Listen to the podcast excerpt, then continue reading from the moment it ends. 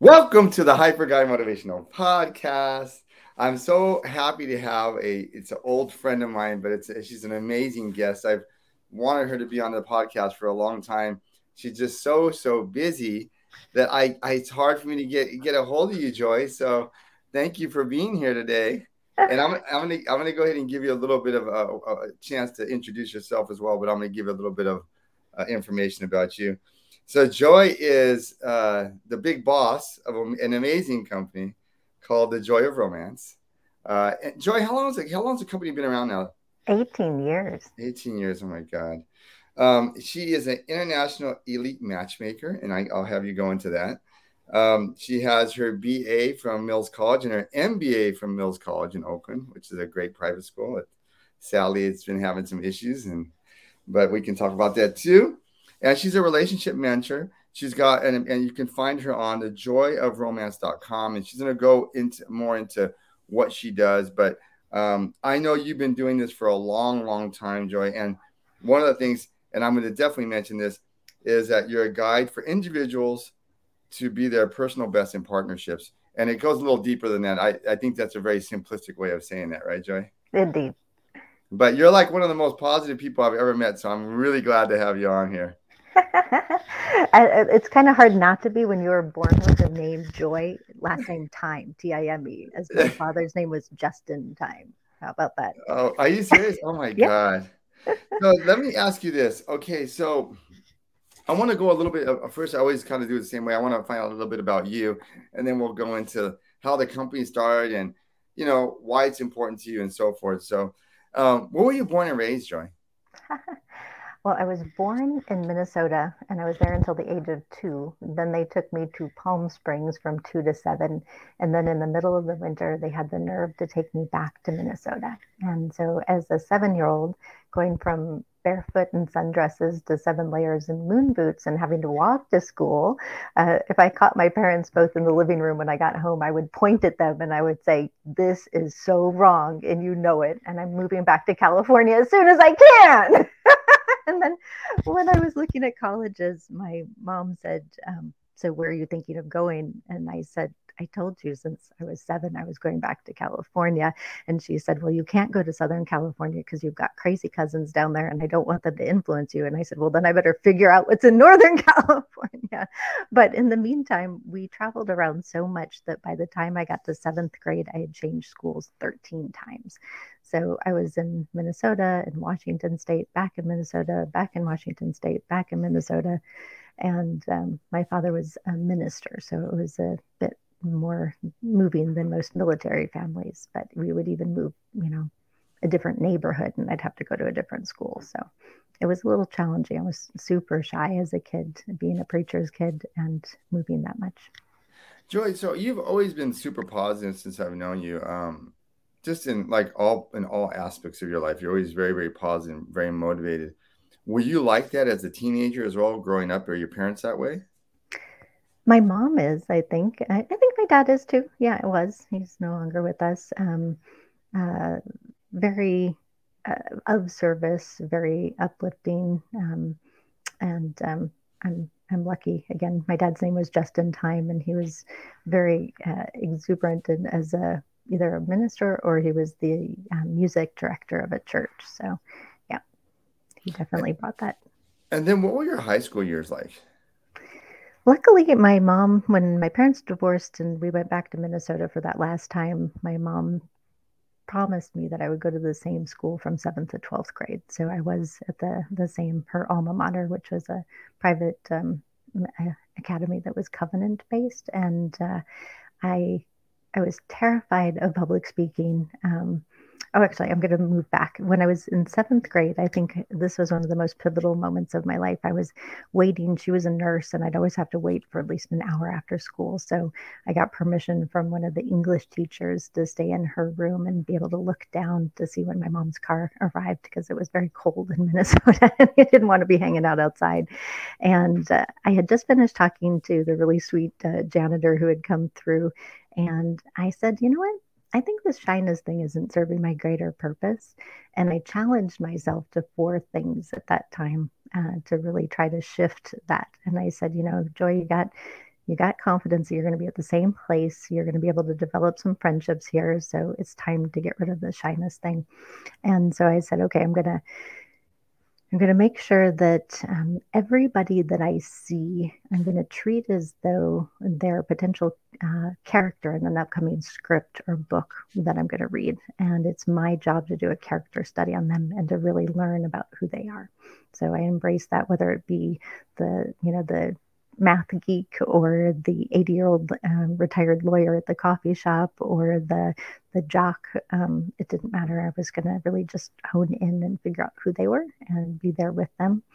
And then i was my mom had a very limited palate and almost everything she cooked was white. She didn't use spices. So my stepdad um, to be at that time uh, had taken wok cooking classes and had a, a better you know range of food. So I challenged, I told him that I would eat anything once, which he really had a lot of fun with. So scary foods there. Um, I've eaten. and then um, uh, my dad had just had a car accident. It was the first time he had like a windfall of cash. So he gave me some money and I decided that I was going to take modeling lessons. Um, so I learned how to, to do that. How to walk and how to put on makeup. And that was a really wonderful confidence booster. And the only thing of the four that didn't work was um, when I was really little, I thought that I had gotten my mom's genes. If I was a girl, if they had had a boy, you would have absorbed more of the dad's genes. I don't know. That was just in my mind when I was a little. And so my dad, being this incredible singer and musician, uh, my mom her friends would say, Would you kindly mouth the words? We'd all appreciate it a lot more if you didn't actually sing. so I just thought, Oh, well, I guess I got the mom genes. I can't sing. And so I decided to uh, get private lessons at the best uh, music school in Minnesota, MacPhail. And so I started taking private lessons. On my fourth lesson, I was dropped off at this woman's house by my stepdad. Um, she's like, You got a serious pitch problem, and I have no idea how to fix it. So I'm not going to take your money anymore. This is done. And like booted me out of her house. And I was like, started bawling. walked to like go try to find a payphone to call my stepdad to come and pick me up. So the other things really worked well. I still wasn't singing until I got to college, I think. so then, so um, when you were in high school, did you did you decide to how did you decide to come to the you kind of gave me an idea why you came to the to the bay area but why did you choose mills college? And for people that don't know mills college mills college was a pretty prestigious all women's college in the bay area. What what made you choose oakland or, uh, or, uh, or mills college which is in oakland? What, what made you choose it yeah, so I'm glad that I had touched on the fact that I was terrified of public speaking. So I was, uh, you know, after that declaration in seventh grade, anything that scared me, it pissed me off because it controlled me in some way, shape, or form. So this um, fear of public speaking, I decided to go head on and become the the, the captain of the speech team. So I was the captain of the speech team. Uh, one other thing that I was scared of was um, heights. I was super terrified of heights. And so I decided that I was going to register for the ROTC and become a paratrooper. So um, these two come into play with why I chose Mills. So one day um, I was also the editor in chief of the yearbook, and the yearbook prior to mine placed first in state. Yes, there's competitions for yearbooks. So I was going to accept the award at the University of Minnesota, same day that my whole class was being bused to go to the college fair. And I had to prove to my college counselor that I was going that evening. So I went with my mom and there was a bunch of super boring boring speeches going on. And then this woman got up and she was ultra dynamic. Her name was zena jacques and i was like wow who are you? And so i went over afterwards and said i love this this this and this and can thank you for you know getting everybody to wake up that was being put to sleep by those other people. And I didn't catch what school you're from. And she said Mills College. And I was like, I don't know much about that. Tell me more. And she said, all women. And I said, okay, bye bye. Gotta go. Not interested. I like boys. So um, I left. And then as we were walking around, I ran into her again and she's like but just fill out one of my blue cards. Just just fill out the card so you know we can get to know each other a little bit better and i can send you some information. And hey by the way we won this big you know incredible thing. You know they tried to make us co-ed and we were proud to be all women and they had the television up with them on the donahue show. It's funny. And um, I was like, I pretended like I knew what she was talking about, didn't know. And then after that, ROTC had called pretty darn regularly trying to get me to finish up my paperwork to, to go into ROTC. Mills College women called me more than the ROTC did. And I was like, whoa, who are these people? And, and so I went out to coffee and brunch and all sorts of things with some really magnificent women. And I'm like, wow, this far from their home base, they've got this big of a representation. And uh, at the end of the day, I wound up getting sick right around the time that we were supposed to be doing all the college applications. And I wound up only applying to Mills and I got a full ride scholarship. Wow. And what was your major at Mills? I had a double major in communications and business economics with a minor in psychology and a minor in studio art, which I did in three and a half years while working perpetually, usually an internship and a regular job. I think that's why we get along so much, Martin, because we we don't stop and we try to pack in as much as possible in any given day. you got that right. you got that right. So you went. So you finished up. You finished up Mills, mm-hmm. and then what did you do? What did you? What was your next step after Mills College? What was the next part of your life? So why I constructed my major like that, and I also had six internships with various magazines while I was in college, um, was because I thought I was going to own and run my own magazine. And the Utne Reader, I don't know if you remember that, was just come out at that time. It was the first subscription based magazine.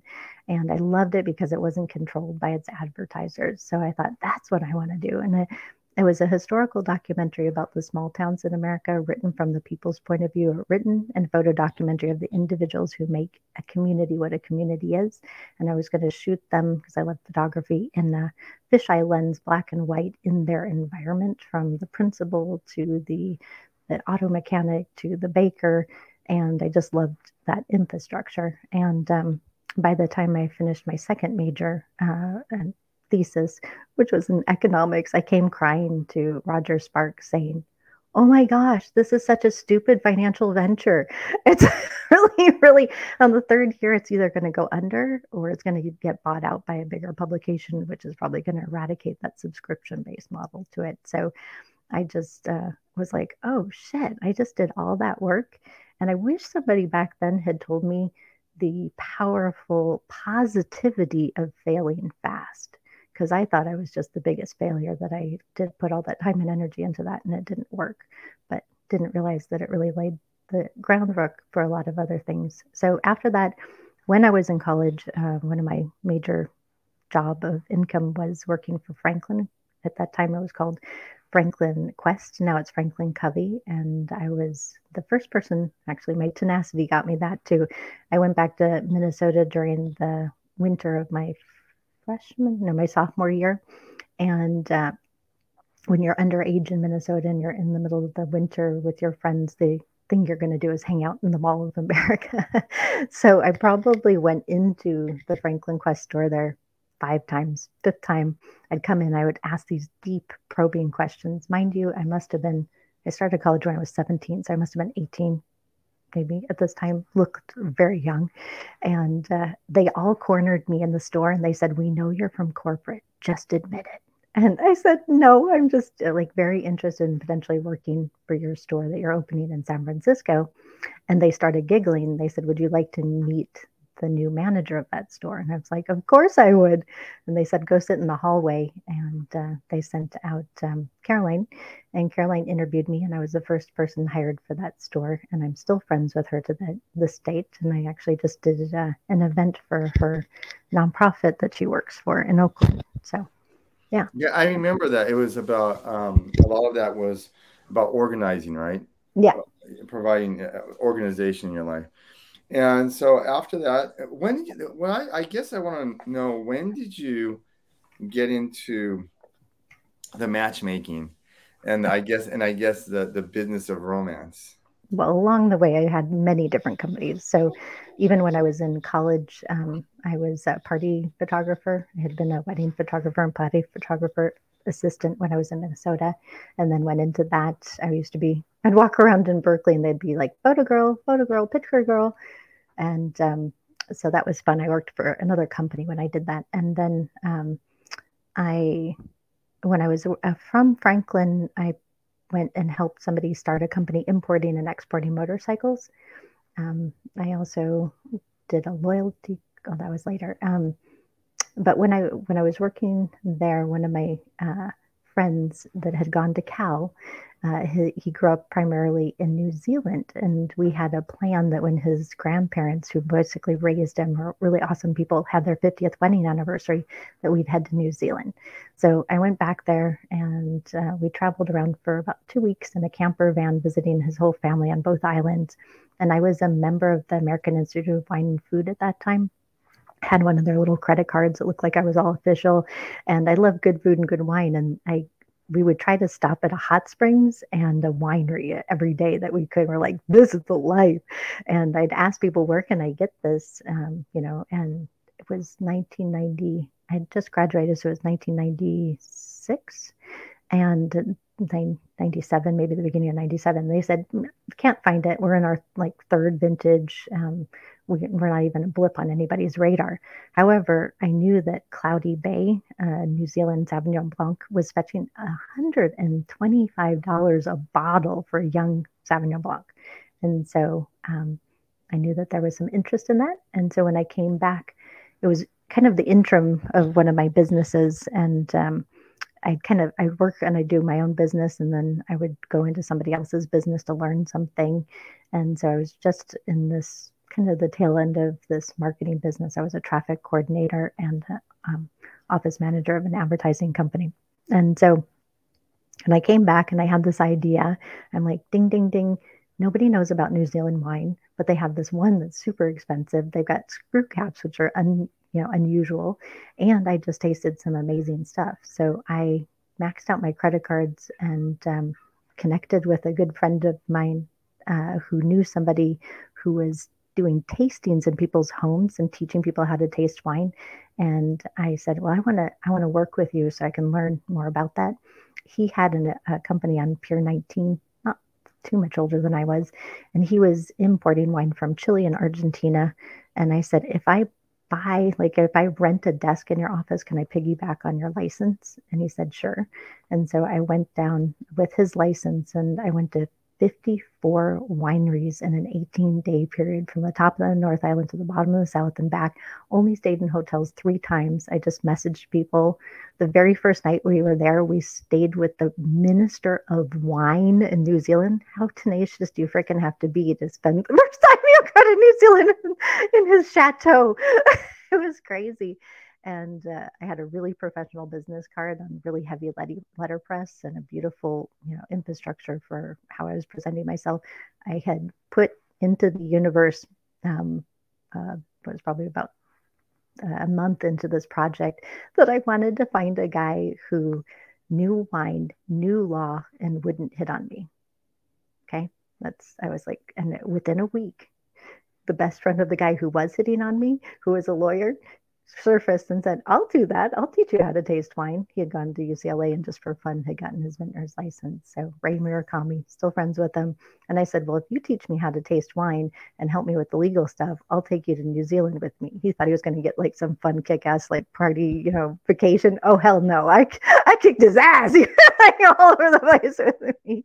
So I brought back 90 bottles and I had four wine tastings and then I went to the 15 wineries that had been chosen from these blind tastings that were the best and asked them.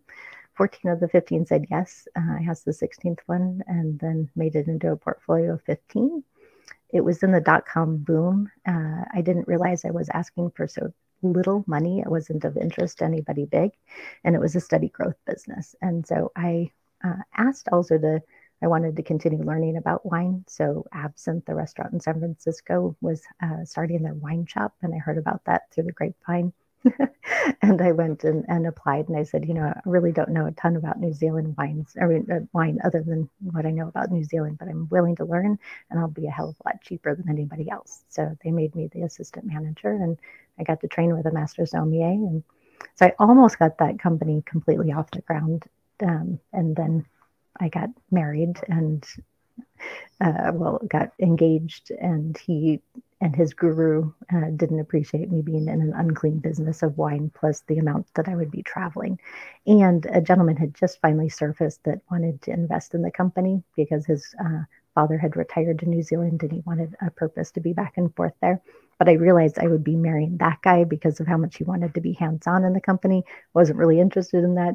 And uh, my husband to be looked a lot more interesting at the time thinking he had money and he was going to send me back to get my master's. He said, I'll totally take care of everything. Unfortunately, four months later, I found out that he was almost bankrupt and he had to fire 14 people. And I took over all 14 people's jobs and became the chief operating officer of an entertainment company for which we had two recording studios, two publishing companies, and an artist management group. And I was in perpetual motion for the next 10 years, going from London, New York, Nashville to LA, back and forth, and uh, learned a hell of a lot. And I think the biggest lesson I learned in the end, because it's the one of the most unintegrous businesses out there possible.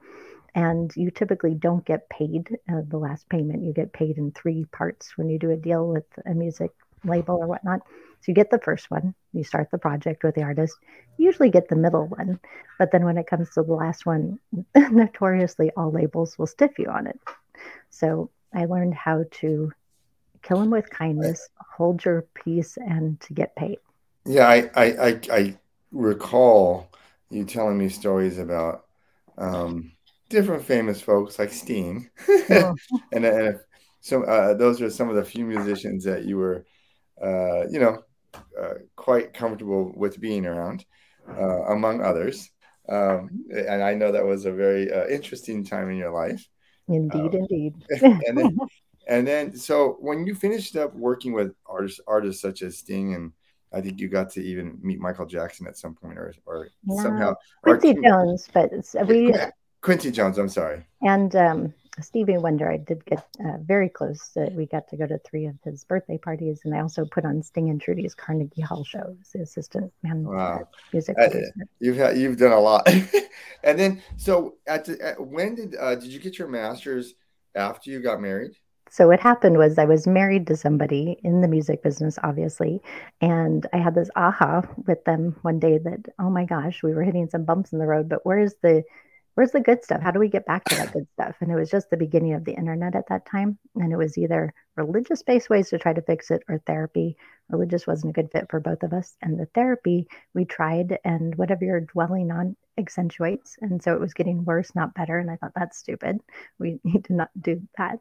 And so he left um, on a big trip, came back, and very abruptly, very weirdly ended our marriage. And uh, I won't even get into it, but um, what I found out about his patterns in relationship later, it really made me want to to run. But when I had um, been looking online, I thought and came up with the title of Joy of Romance, and the URL wasn't purchased. So just for fun, I purchased Joy of Romance when I was still at the end of this marriage.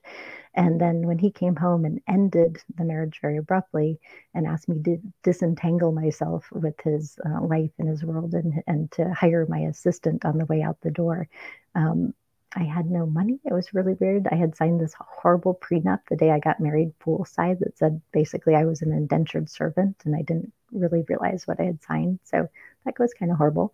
Um, but I had this idea. I want to help people learn how to get back to the good stuff or keep the good stuff and never have this horrible thing happen of, you know, the the rough spots. And so I love the fact that science was finally catching up with self help books and it was helping us understand uh, the mechanism of what made a relationship thrive or demise of it. And so I thought, well, everybody talks to women and, you know, relationships. We're talking about it 24 7 since we were kids but men don't have the same resources. And so it was my intention to reach the men with the science and then help them become more integrated with their heart and their head and their gut and their sexual chakra and and to become more emotionally intelligent and to be able to choose wisely. And so i've been working with both people who are single and in relationship helping them to learn how to be their very best in partnership. And i also stress that there's no one size fits all but there are 10 core patterns. So i traveled across america to my favorite coaches authors therapists neuroscientists biologists social anthropologists even the guy who created what's called the facial action coding system and got this whole repertoire and took different components from each of them to create this these individual patterns. And we look at these patterns, we see which are just core to who you are, which one combined with another pattern or the strange oil and water combination. So you might be confusing someone, and then which ones are the weak links so that you know what they are and you can help somebody see your best and who you want to be in your relationship and then how to choose wisely with those two sets of patterns coming together. So approach it in a very different way. Sorry. well, so let me ask you this. Um, when you first started, so you got your MBA along the way mm-hmm. and, and you started, you started your company and I guess, I guess, you know, I love the title, The Joy of Romance. And if you want to find out more about this, and we'll go go to this end, you can check out her website, and she can give she'll give you all her contact information. But how is it different than a ma- how is it different than your traditional like Match.com or some other dating or relationship site? Yeah, thank you for asking that. And uh, my podcast in the beginning was called Intelligent Love 411 for Men some people in your audience might know what 411 is, and some people might not know anymore, but it was the number you called to get information back in the day about whatever it was that you're trying to find out about. So um, I, I really, um, I think from the very beginning, that approach with science um, and making things make sense for men. Like if you do this, that equals this, equals that. Um, some of my very first podcasts had really fun names. I'm going to tell you a couple. So the first one was um, why eating chocolate and laughing will give you stronger erections.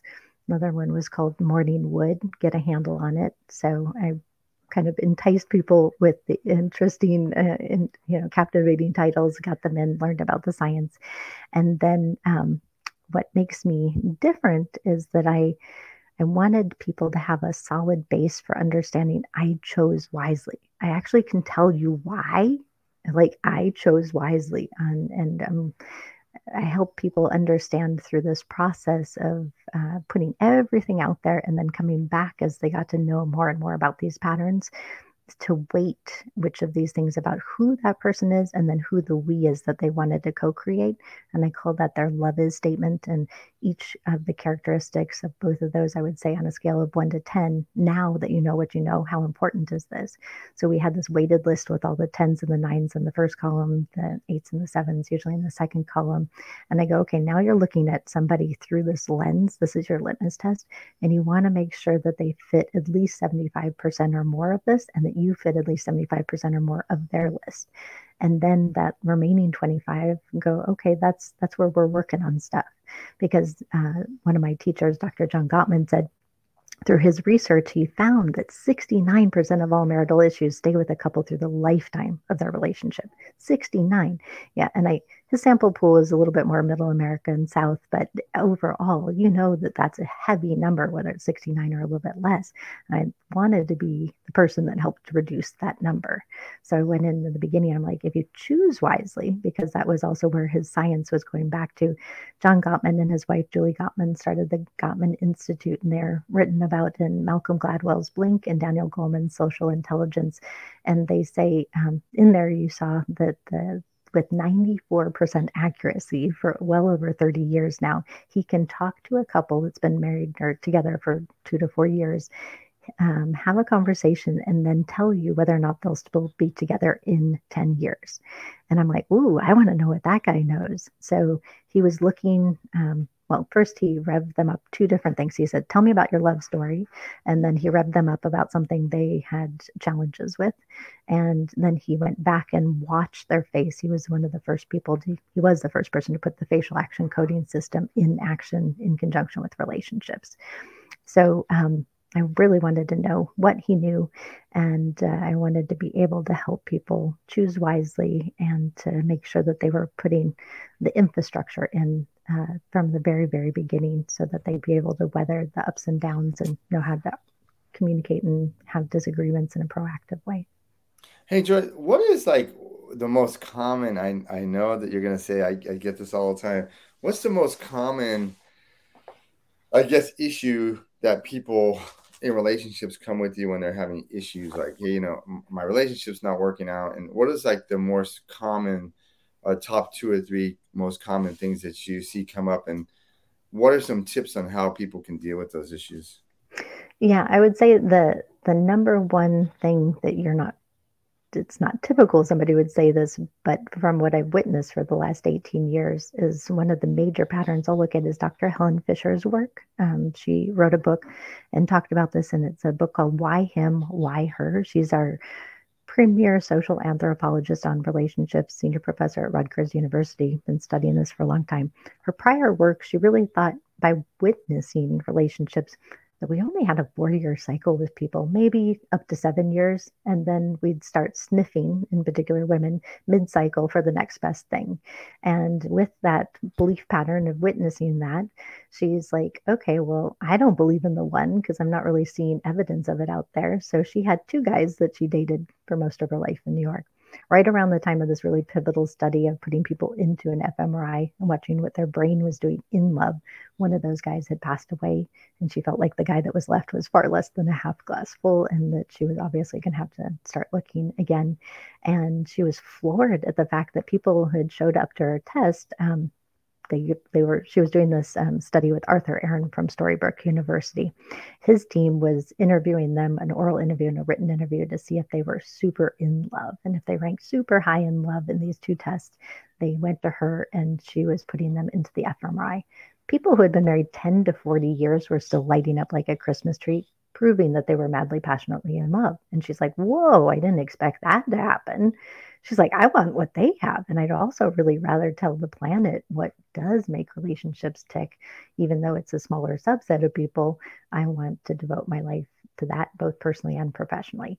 So I'm happy to say that during the pandemic, she actually uh, got married and she looks about 20 years younger. She's very, very excited to be in this relationship. And so she was gifted around that time with the connection with uh, Match.com because eHarmony came out they had a giant magical test. They took all this financial hit out of Match and its properties. And so Match is um, Sam Yagan. Actually, I got the interview when I was seven and a half months pregnant in front of the Commonwealth Club, which was fun. Um, he went to Dr. Fisher and said, Hey, we, we need a test, obviously. Um, could you make a science based one for us? And here's all of our data points from the beginning of our history try to figure out what makes people tick in relationship, please. So she's like, wow, this is fascinating. It looks like half the population is attracted to a very similar personality, other half's attracted to the polar opposite. And so when she was looking at that, she saw those four personality types come to the top. And then she could see that each of those personality types had higher receptors for a certain set of love drugs, love chemistry in their mind that they were born with. So with that, I'm going to tell you the, the oil and water combination, and that is the number one precursor that you're going to get divorced. So the first one is um, personality type is called explorer. Explorers run on dopamine and norepinephrine. We love thinking outside the box. We're creative. We're spontaneous. We really don't give a rat's ass what other people think about us. Um, we are always in this growth mindset and perpetually moving up um, in uh, what we're doing in the world. And we like to make a difference. Sound familiar, Martin? and then the next one is uh, the builders. So builders, they are running in serotonin. Uh, when they're not falling in love, um, they are uh, using the serotonin to create structure in their world. They love boxes. They love um, the outside in sharing what makes a good blank, blank, or blank, whether it be in family values, politics, religion, or their activities. They have uh, boxes and then check boxes inside of those. And they also very much appreciate a linear structure to things. They love weighing pros and cons. And with that mindset, they like knowing that people approve of what they're doing. So they very much care what other people think. And so when the explorer is finally thinking about settling down, because they'll have kind of tester relationships, but they won't find their the one until later in life. They are often doing that because they want to procreate, have kids and whatnot. Um, they will look for somebody that looks like they have their act together. Well, the builder definitely has spent this time getting their act together and building their infrastructure in their world. And so when the builder is in a falling in love or rising in love phase, their serotonin is completely suppressed. That's what Dr. Fisher saw was the only love drug that gets super suppressed in the beginning is serotonin. That's our comfort drug.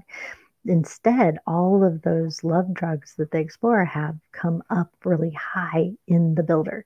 So the builder is doing things spontaneously, and all five senses are heightened and they're tingly and they're totally focused on their love. And they've got this more energy and they don't care what other people think. And they're just going, going, and going and absorbing this person as though it's a, the best study, you know, thing that they could have in the back of their minds note they're going yeah yeah yeah but this is just the beginning. When we get together and we're in relationship well we do this this and this. And so they have all these boxes that are their structure of what relationship or a good relationship looks like. If the explorer could hear what the builder was saying they'd be like oh hell no do not put a box on me. I don't box like that. I like I eradicate boxes. I don't i do things spontaneously. I don't care what people think. So the love drugs um, will come up and we'll see bits and pieces of this when they get together. So when the explorer and the builder get together, the explorer just thinks that the builder's like them. The the builder thinks that the explorer is going to change once they, you know, get off these high love drugs. And then they artificially bring them up when they do other novel things like, hey, we're going to move in with each other. Hey, we're thinking about getting married. Hey, we're thinking about having kids.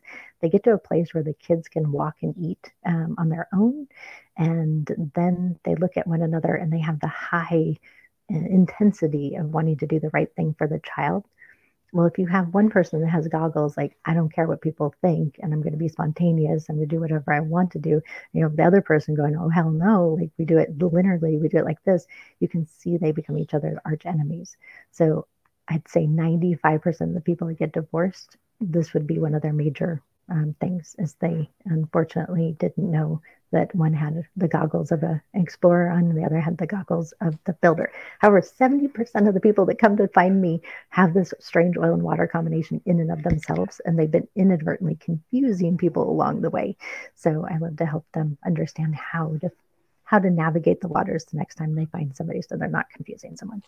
So let me ask you this question. I mean, this brings up a million other questions for me, but um, you help them navigate that. Obviously, those websites like the match.coms and stuff, they help people get together. And I, I assume what you're telling me is there's a lot of science behind it. So they try to match people that are characteristically would be a good match, I assume, based upon what you're telling me.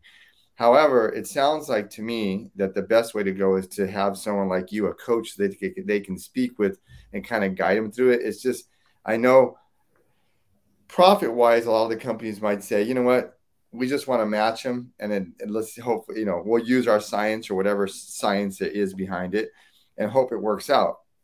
What you do is take it the next step obviously is you actually interact and this interact with your clients. And i know this is probably going to be a, a, kind of a funky question. I'm just going to ask it because it's, it's probably something you get all the time as well is so there's these match.coms there's you out here people are trying to figure out how to meet people how to like it's hard enough when you're when you're in a relationship with somebody that you seem to get along with to, to navigate life through.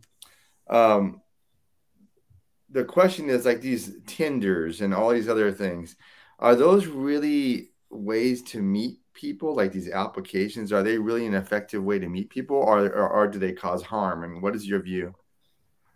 I think um it depends on how you use it. And if you did the work, what I'm doing with my clients is helping them understand themselves, helping them know how to choose wisely and what that looks like, how to lay the infrastructure of those first three to six to nine months, which is what will make the you know relationship stand the test of time or not. So using the love drugs wisely, as I call it, the love drugs are your sticky sauce. So we want to make sure that you asking the right questions early on.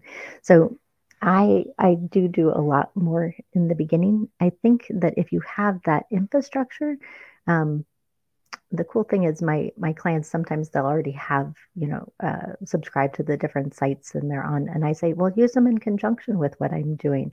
And so when they've gotten so crystal clear i've actually helped them change their brain on how they see and operate in the world and their vibration of how they're approaching people. So they're coming in with a much higher vibration a much higher bar of what they'll want. They know how to sort fast because I think a lot of people either sort too fast with the wrong knowledge because they're just leaning into fear and they don't understand something.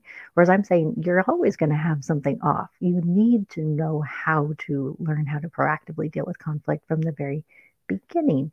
And most people on these sites, I think the detriment there, going back to your question, is the fact that they feel as though they have this shopping cart that they can keep going back and putting people into, and that there's a never ending supply of people who could fit that 75% of them.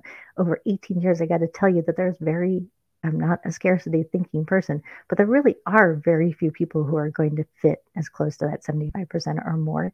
And if you find one of them, it is worth jumping into that and going, let's give this a month. Okay, let's give this three months. Let's give this six months. And you don't have to go, hey, you're my forever person on date one, two, or three. Oh my gosh, you don't know that. So don't pretend as though I'm going to love you forever. That's BS. You need to go, I I'm going to go all in without my big toe out the door without a plan B and go, I'm going to give this my very best and I'm going to learn how to do this.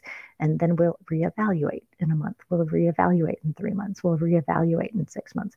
So you're actively working to be your very best. And whether or not that person winds up to be the one or not, you're still learning and growing. And you're using that relationship as a tool to become your very best in partnership. And when you show up fully without playing games, without doing this dance and this peacock, and like, oh, you have to pull these layers down to really get to know the real me, like you're doing yourself a disservice and you're probably going to live in regret and go, oh shit, that's the one I let go because you're playing games. So there is a dance to do, yeah, but it's not, it doesn't have to be game based. You just need to understand where that person is and you have to come in. So my clients come in knowing a hell of a lot more than anybody else they're dating. And so I, one, I have to usually get them to slow their row, especially if I wasn't the one putting the person in front of them and I've already done the due diligence. If I put somebody in front of you, it's as though you've just jumped into date number eight. I've got all the big questions taken care of. I've done a great marketing job for both of you. I know that uh, I won't put a match together unless I feel that it has a complete, you know, possible success rate because unlike other matchmakers, I get paid a big chunk when you guys stay together for three months. And that's also what makes me different. I'm whispering into the ear and learning and helping the person I just made the match uh, on your behalf and you in a both confidential way, making sure that you guys are fully showing up and not just coasting on those love drugs, but having fun, seeing each other in different environments, asking the big questions, learning, learning what matters most, seeing if you are in alignment and can see a horizon together, and then having some of the buy-in statements um, of what what you'll be able to weather storms if you have those buy-in statements. Like one of them is. Um, you know, we're inevitably going to have challenges come up, especially when these love drugs uh, subside and we move from the attraction phase into the attachment phase. And when we do that, uh, we're going to then go to be able to see um, if we come in with the understanding that that's inevitable and we do not, we don't want to hurt one another and we don't want to hurt the relationship um, but we want to be able to use that information to learn how to navigate those ropes and to become closer with one another. When something comes up, you can shift your mindset and go, well, this kind of sucks right now. But guess what? I get to learn about me, I get to learn about you, and I get to make this we stronger. So that's what what is like I guess what is the biggest fear men and women have in relationships in terms of when they hit a point where they don't know they can get through it. What's the biggest fear that you always hear that always comes up to seems to be blocking things that that like you said, I know you only get paid when a relationship stays together, which I really think I really admire that about you. Ever since I've known you, you've always it, it what I really like about that approach is that you're you want them to be successful. You're not just, hey, you know what, you know, I'm just just give me your just give me the money and I don't really care and no you're you're very very invested in the actual relationships of the people being successful at it. And i know and you've told me this before it's sometimes it's a hard pill for some of your clients to swallow hearing that they both have done something wrong or one person has done something wrong. Um, what is the biggest fear that you hear from your clients in terms of beginning a relationship or getting through difficulties in relationships yeah, so a whole bunch of questions in there, and uh, bringing it back to also some of the other things that you had said is that inevitably you're going to have those challenges, and the inevitably, uh, if it's super super good, at some point uh, between month six and like 18 months, one of you or both of you are going to go, oh shit, I could be with this person forever. And there's uh, like unconscious or subconscious fear around that, or it could be conscious. And then you're going to go, I have to figure out what's wrong with this person. And then I have to go, oh, I can't fix that. Got to go. Bye. And split. And so when you know that that's inevitably going to happen, you let the person kind of freak out and then you come back and you, or if it's you, you know, you come back and you go like, guess what? I actually, I can tell you how we did choose wisely. It's based in some really solid stuff, not just me having these love drugs coursing through my veins. I think whatever that is, that hiccup, let's figure that out and let's see what we can do to grow closer and to use some of Gottman's, it's called like the marriage master techniques of humor and good communication and uh, holding the space. And then go back to something that I do with my clients is this really impactful work that I um, uh, learned from two psychologists that were helping people reduce their PTSD is being able to go back when you're in an undefended state, take a whole timeline of your life, putting titles to things I call your residual yuck feeling around something. It could be a big trauma, it could be a like tiny paper cut trauma, it could be a visceral trauma that you watch somebody else, but it's just stuck and it's not feeling good. And we want to figure out because those are the building blocks of the arguments you're going to have in the future when the two little kids are actually throwing sand in the sandbox at each other. And whatever it is that you're talking about is this up on the surface, but deep down underneath is these little kids with their hurt selves leaning into fear from somebody else, usually putting something upon them in a bad situation. And then it triggered one, if not seven, of their core self limiting beliefs. And that story is running the show. So I get people to see this early on, and I get them to understand that the trauma work we see nowadays, science based, that's actually helping us not only see it, but to overcome it and to get to the other side of that is that people know something's up. They help uh, with the help of some you know, therapist or coach, they get to back to the original source of that. Then they do some inoculation to get it to not sting as much. Then they get the understanding in their mind of what they should do. But your subconscious and unconscious aren't are off, you know, they're doing their own thing. They're not dealing with your mind when this stuff gets you get triggered for it. So you need to know from this work where who do you want to become as your best self? What is the higher version of where you want to travel as your best self in, in a relationship as a partner as a human being as this person that's moving forward to to make you know the best world you can with all these beautiful magic memories? So you lean into that saying that is my i am and i take them through a grounding exercise and meditation, a clearing exercise, and then this adding in of this I am. And I have them do that in their theta state when they're going into sleep. Now, I really kind of don't care if this works at all in the beginning. That's what I said. Uh, I know it does, and it's really magnificent. The very first woman I ever did this work on, and couple that I did it work on, I got to marry this uh, a couple of years ago, which was really exciting. Um, but I have a list when you're completely undefended and you got your love drugs high of all the stuff because we are take the titles and then with a kinesiologist uh, muscle testing we figure out which of those are sticking as a yes that it's affecting your ability to bring in your most wonderful partner and then co-create this thriving relationship.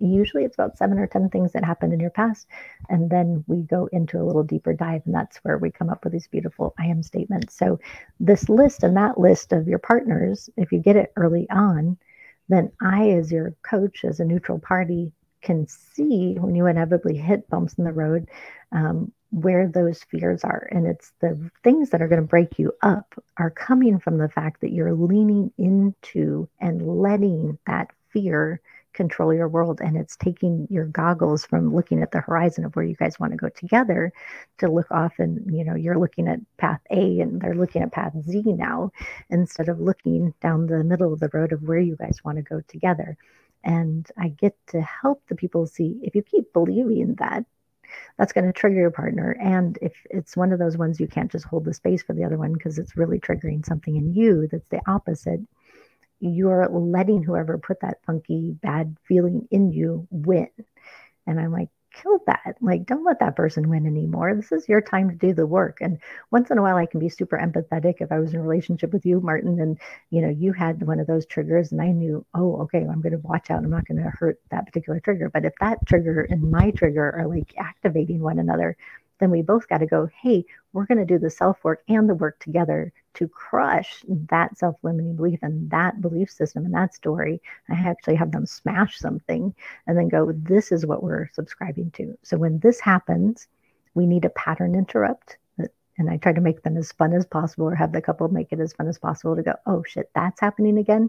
So I'll tell you one example of that. And then I'm sure you have another question. But one of the couples, actually that one that I married, um, say this is happening, you know, if you've been together long enough, it's happening. And the gentleman could not see it. It was just like he was such in the muck when it would come up for him. And she saw it clear as day. So I had, uh, we, we brainstormed on this. She downloaded on her phone um, Strike a Pose by Madonna. Um, and so as soon as she saw it happening, she would start blasting this and she would start dancing and she'd strike a pose. And he'd be like, shit, I'm doing that again yeah, you are. And then they'd start giggling. They'd take that talking stick off, they'd put it up on the shelf. They knew they had a conscious couples talk scheduled that week. They'll take it back down and go, okay, what were the triggers? How did that happen? How can we minimize that? So, the way in which I help people learn how to deal with conflict is very proactive, very thoughtful. It does take a lot of talking, but if you do this in the front of the relationship, you will do less of that and you won't break up in the long run. So, what what what advice? I love. I, I, we can have this conversation for hours. I love this. Um, what advice do you give people? If you could give one or two pieces of advice for people to keep their relationship going strong, um, developing and nurturing one another, um, to keep the relationship going in a positive direction, what are the one or two different suggestions you have that people must do in order to keep that relationship alive. And I think you talked about your friend about, you know, there have been people to, that have been together 40 years that still have the love drugs and, and they, they that passion is still there. Yeah. What advice do you give people? Well, number one, if you're, I'm going to go all the way back to if you're single, please figure out yourself and please figure out how to choose wisely because if you didn't, nothing's going to work for the long run. So I think that totally terrifies people to come to see me to even want to know, like, oh shit, you know, maybe I chose unwisely. But you, it'll just, if you chose uh, unwise, you've got to see how many of these patterns are off. And then if you understand where they're off and you can actually go to a place of elevated looking at it to go, actually, I can see that as a strength. I don't have that, you know, she has that, or I don't do this, I, I do that. And if you can recreate your stories about the patterns, you can stand the test of time together. If they're really funky, challenging ones, then it's always just going to be challenging if you guys stay together. And it might be that you want to exit stage left. Um, I, I never tell people to stay just because they should stay. Um, they get to make that decision. But if they do uh, want to stand the test of time together, you have to learn how to proactively deal with conflict together. You have to understand how your two sets of patterns come in to do that. Because another really wonderful nugget is uh, from Gottman research. He's the chief scientist on relationships, really doing great scientific research behind this. He said a heated discussion is either won or lost in the first 30 seconds. Do you know how many people in America are conflict avoidant? That conflict avoidant with a conflict avoidant, 100%, you're going to be on the road to potentially getting divorced. You need to learn how to deal with conflict. And a lot of people go from conflict avoidant, and then they swing all the way into volatile, and then they'll throw everything in the kitchen sink at you as soon as you trip over that bump in the rug that they've been sweeping everything under. So you have to learn how to do that, and you have to also have a shared vision of what the future looks like. Who are you as a we, and who can you live into as a we, and what is that litmus test that every time something comes up, you go, would a couple who believes in X, Y, and Z? I just saw uh, my, my high school friends, her son got married, and they they actually made it into this beautiful artwork of their vision statement of who they were and their core principles. And it was just magnificent. Like, if every couple could do that, and then you know who you are and how you're coming in to be a solid pillar in this house of this relationship you're building, and then how your partner is coming in and being a solid pillar, and learning that this you become greater than the sum of your parts when you come together as a we and you could depend upon the other person. And to know what that looks like and keep that love honor and respect in there with that knowing that you guys are creating something that's bigger than yourselves whether you're bringing a family into the world but and then also making sure that you continue to be uh, studying the art of becoming interdependent because it's also very easy for somebody that has a kid and a family to start living a parallel life. And then they divorce after the kids leave because they're like who the hell are you? after the kids are gone. Who are we?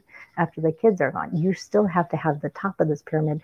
Us as just the two of us then the us is us as a family and then us with the greater good in our community and then who are we individually that are holding this together. So look at it like a house and you're putting the due diligence in to put the foundation down in the beginning and then laying more layers of that, you know, with your little habits that you're doing and that secret sauce together. And and then my my upcoming vodcast is called Intelligent Love without the 411 for men. So it's intelligent love for everyone.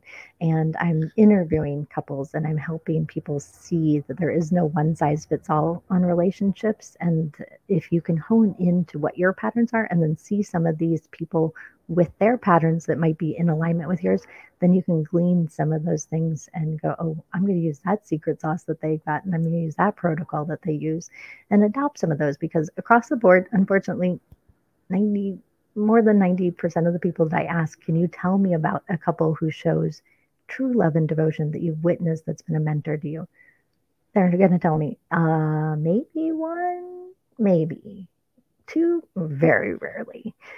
I mean, that's lame. For 18 years of asking this question to hundreds and hundreds, if not thousands of people, we don't have good role models. And even the people who have stayed together, you can't tell me that a majority of them are super happy with one another and that they're displaying true love and devotion to one another and what they're saying behind somebody's back or whatnot. I mean, it's, it's just sad. And so my company's overall mission is to help create more loving, thriving, emotionally intelligent relationships and to have some wonderful people who are doing that and standing the test of time, being able to help be role models for others.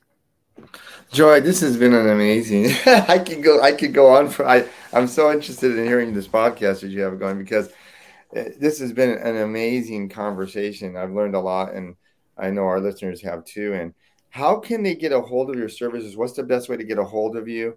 um, your contact information, your social media uh, contacts? Yeah. So um, I also wanted to say that for the last two years, every other Tuesday, I give a live office hours. Sometimes I interview people, sometimes I just talk on a topic and then open it up for um, question and answer.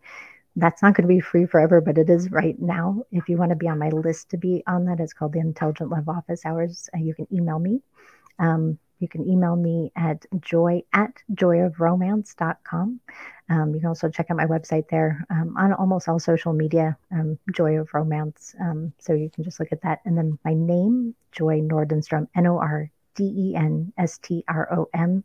That's my LinkedIn. You can check that out there. And uh, I'm I'm really excited about um, putting this new uh, podcast out. It's going to be, uh, if anybody's familiar with the Huberman Lab uh, podcast, it's going to be like the Huberman Lab for relationships and love. Um, so it's going to have tie-ins of as much you know science and as much uh, personal references that I can of things that are really working. And again, I don't try to make people fit together. I want to make sure that you're choosing wisely so that you can make wonderful memories with somebody for the rest of your life.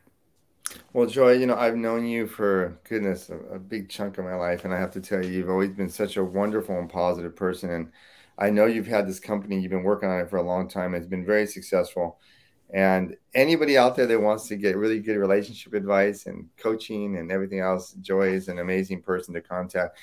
And Joy, thank you so much for being here today. And one more it. thing. I was going to say, if anybody wants to be potentially in my uh, VIP in my database, I normally offer that as a kind of expensive, you know, one off where I give you an hour and a half um, consultation on your top two love patterns. But message me and say that you're a friend of Martin and put intelligent love uh, and uh, database in the subject line or intelligent love list if you just want to be on the list in that subject line. And I'll give you a killer deal uh, to be in that. And that's going to open you up not only to me, but I've collected what I call an integrity secret society of integrity based matchmakers globally. So this is not just here in America, it's everywhere. So. Well, Joy, I'm going to just invite you back again. Uh, I hope you don't mind. I'll have to ask you and beg you to be back here again another time. You've just been wonderful. I'm going to try to get some uh, questions for you to stump you more than I can stump you. But thank you so, so much for being here. Everybody, join me on my next podcast. Until until then, keep learning. Again, Joy, you've been such an amazing guest, and I'm definitely going to have you back on if that's okay. Oh my gosh, Martin, anytime. I love this. I love you. I love what you're doing in the world and I love the impact you have on the people around you. And your smile is contagious too. So wish more people could see it. You got to start doing this as a video cast, please. oh my God. Well, I, I, have to tell you, thank you for again. And um, everybody will see you, see you next time.